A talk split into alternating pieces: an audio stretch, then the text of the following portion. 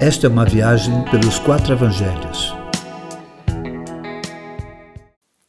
Fazer discípulos. Jesus está em seus momentos finais antes da sua prisão, sofrimento e morte. Ele busca o Pai para uma conversa em que apresenta o relatório da sua missão na terra. Muito consciente do que fizera até então, pede ao Pai que seja glorificado, a fim de que ele, o Pai, fosse glorificado também.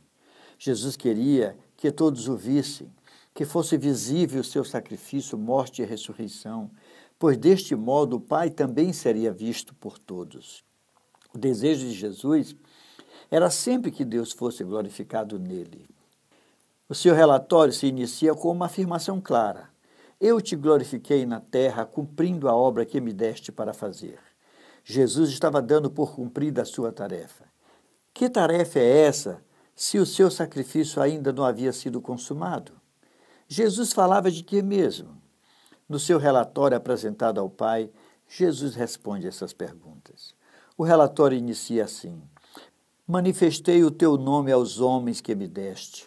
Eles guardaram a tua palavra. Eles sabem que tudo que eu tenho vem de ti. Eu lhes transmiti a tua palavra e eles a aceitaram. Eles reconheceram que eu vim de ti e creram que tu me enviaste. Eu dei a eles as palavras que me deste e não as minhas palavras. Fica claro nesse relatório, queridos, que a tarefa concluída tinha a ver com pessoas e não com coisas. Jesus falava dos homens que Deus o havia entregue nas mãos e o trabalho que realizara com eles. A tarefa concluída a que Jesus se referia foi a de fazer discípulos. Fazer discípulos não é controlar pessoas, dizendo o que elas devem fazer ou não fazer. Hoje em dia, o discipulado se tornou um controle de pessoas para serem subservientes e cumprirem metas na instituição ou, no máximo, um processo longo de ensino de doutrinas institucionais. Fazer discípulos é mais que ensinar doutrinas, assim como não é dar a sua versão do Evangelho. Fazer discípulos é fazer o que Jesus fez com seus seguidores. Fazer discípulos é para quem tem a consciência de que é de Deus, de que tudo que tem vem de Deus.